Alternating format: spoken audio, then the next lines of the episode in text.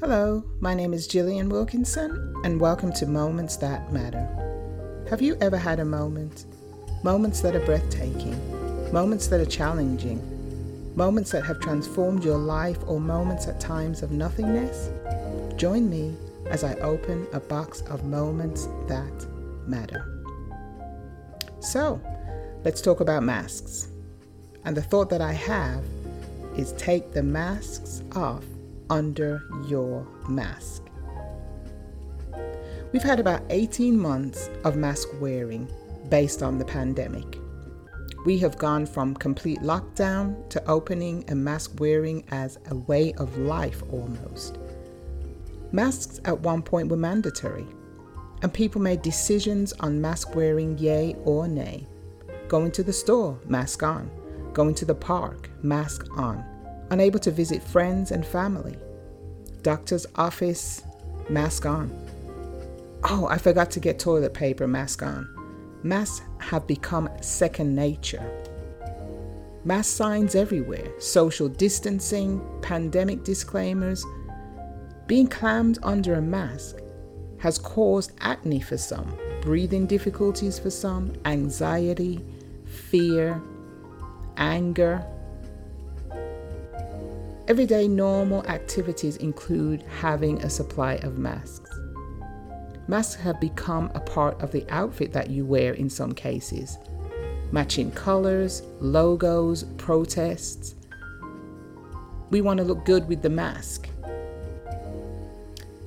We really were not used to the general public wearing masks. Just doctors, nurses, dentists, nail salon technicians. Now masks are everywhere, but things are changing. Many are happy about pending mask removal options. Many had removed theirs previously. Some throughout the pandemic did not wear a mask at all. To each his own. So where am I going with this? You know this information already. No, I'm not telling you to remove your pandemic-associated mask at all. That's up to you. I'm telling you to take off the masks under your mask.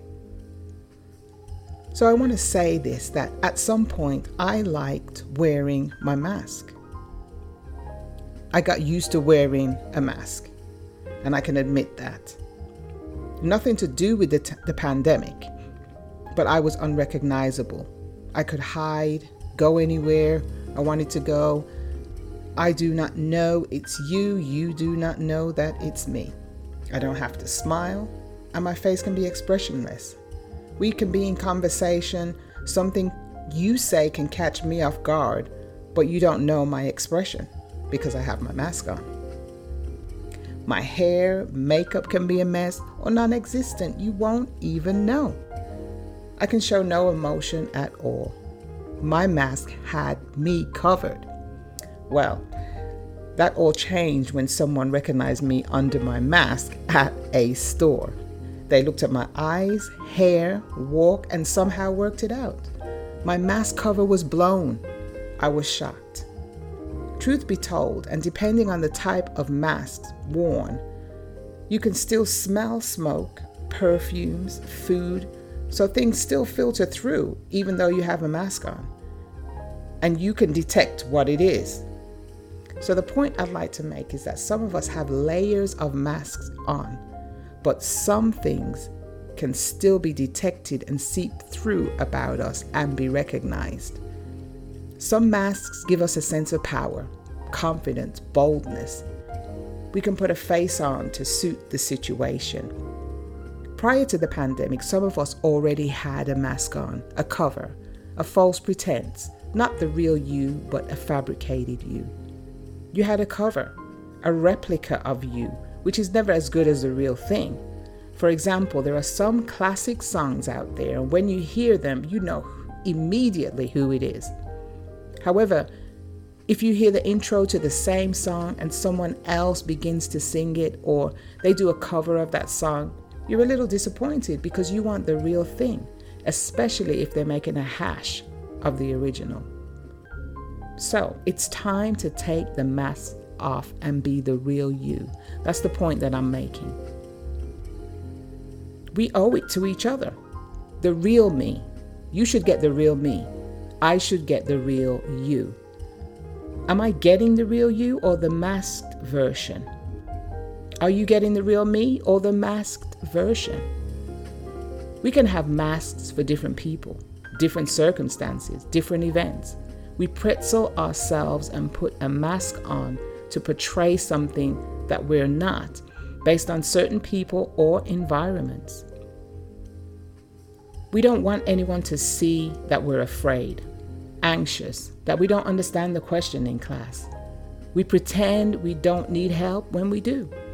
We pretend we can manage when we can't. We pretend we have a million friends when we have none and we're lonely. We pretend that we're strong, but we're angry. We pretend we know what we're talking about and we don't. We portray strength when we're weak. We put a, ma- a happy mask on, but we're depressed, burdened, lost, mentally ill, and desperately need help. Someone hurt our feelings or offended us somehow, and we put on a mask that we're okay. We put masks on top of masks, people-pleasing masks to fit in. We layer them on and switch them around based on the need. It's time to peel back these masks, face and confront the real issues. The why do I do that or act like that? Why am I out of sorts around this person or that person? Why do I mask up to prove a point? Why? What is going on in me that I resort to putting a mask on? Some masks may be painful to remove, and I understand that because they've been on for years. Some you've grown comfortable and accustomed to. Some masks you don't know if you can stop being that person you have been pretending to be. The mask you can only get so far with, and that pretense will be revealed. At some point, your cover will be blown. Something will seep through and be detected. What then? The exposure. We always say, I don't care about what people say about me, but we do. And at times we spend years molding ourselves, trying to be seen, noticed, be important, so we can climb the ladder of someone else's expectation of us. But if you're busy being someone else, who is busy being you? Where is the real you? What is the risk of you being yourself? What is the risk associated with asking for help? None. Sometimes we can be so concerned about people and what they think that we become someone else.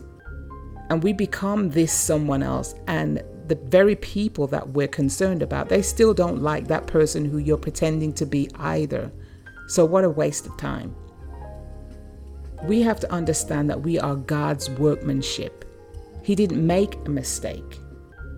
And also, we cannot fool God either. If we live a masked life, we won't be able to fulfill God's will for us. God knows the real you, your real story, your continued story, and He holds the pen. He created you and has a purpose and a plan for the real you. The real you matters. So take some time and pray and ask God to reveal to you if you have a mask or masks on. Ask Him to show you when you put that mask on. It may have been years ago, and the reason why.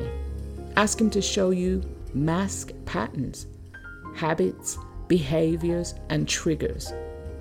What causes you to mask up? Don't let these masks suffocate the life out of the real you. Take the masks off under your masks. Thank you for joining me, and I'm hoping you'll join me again for Moments That Matter.